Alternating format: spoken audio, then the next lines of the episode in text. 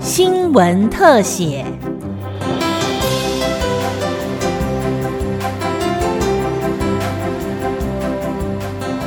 各位听众朋友，您好，欢迎收听今天的新闻特写节目，我是吕明宗。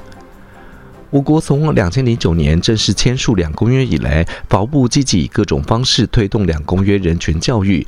继去年广受好评的线上人权影展之后，法务部跟上潮流，也开始直播 Podcast 人权搜查课。有别于过去教条式的宣导，借由各领域的人分享故事，挖掘人权相关议题的真谛。欢迎来到人权搜查课，我是搜查员静。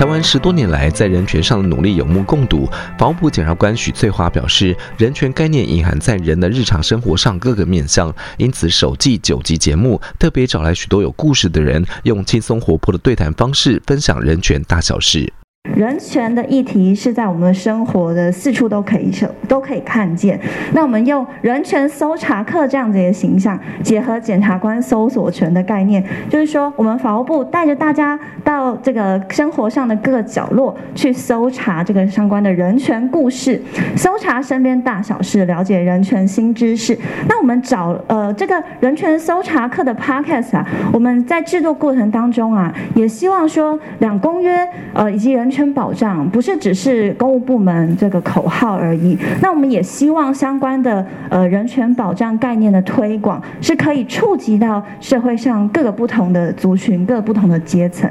其中一集节目中，为了探讨老人人权议题，特别找来万秀洗衣店金孙张瑞夫上节目，畅谈与老人家相处经验，以及如何让老人家找回尊严和自信。张瑞夫的阿公阿嬷就是在台中后里经营万秀洗衣店超过七十年的万吉和秀娥。金孙张瑞夫将八十多岁的阿公阿嬷时尚穿搭上传网络，成为国际网红，上片的国内外媒体，IG 粉丝超过了六十万。二零年的时候在台湾，我就看到我阿公阿嬷他们其实年纪大了，很多朋友不在了，然后呢客人也变少了，结果就趴在我家。其实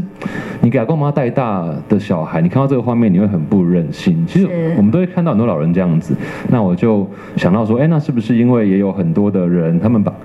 衣服放在洗衣店，结果放了二十年、三十年都不来拿。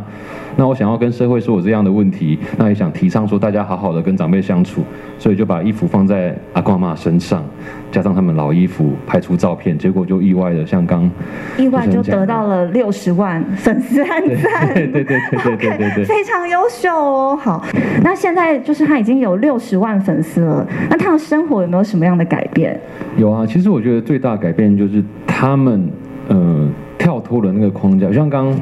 主持人提到的，其实很多长辈他就是因为社会跟他讲说，你到某个年纪其实不应该做什么样的事情，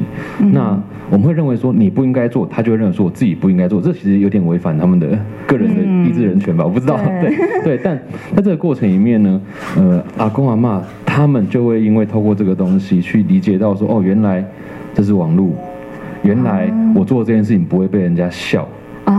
哦，对，然后让他们开始产生一些信心。我想，其实最重要的还是在于年轻人愿意去跟他们一起，让他们觉得说我做的事情不会奇怪，所以不会这是一种被讨厌。两个世代的共同创作。没错，张瑞夫说，当初接到法务部邀约，相当惊讶，后来发现自己用创意经营万秀洗衣店，想翻转大家对老人刻板印象的努力，正与两公约保障人权的精神不谋而合。遗憾啊，其实真的很多的年轻人，像我们这一辈的啊，就是你我，很多人他们看到我们家的东西之后，他们想到的是说，他们忘记应该要这样陪伴自己的阿公阿妈，可是已经不在了。所以我想，透过 podcast，透过法务部的这个东西，其实可以让更多的可能我们这种年轻人，他可以想到一些他来不及珍惜的事情。如果现在来得及，他就可以去珍惜，也会让他们活得更有尊严、更快乐。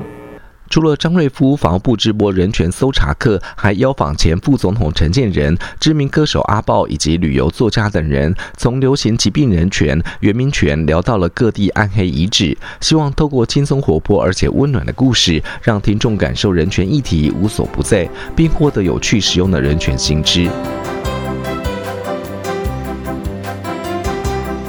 以上新闻特写由金广记者吕明宗采访制作，谢谢您的收听，再会。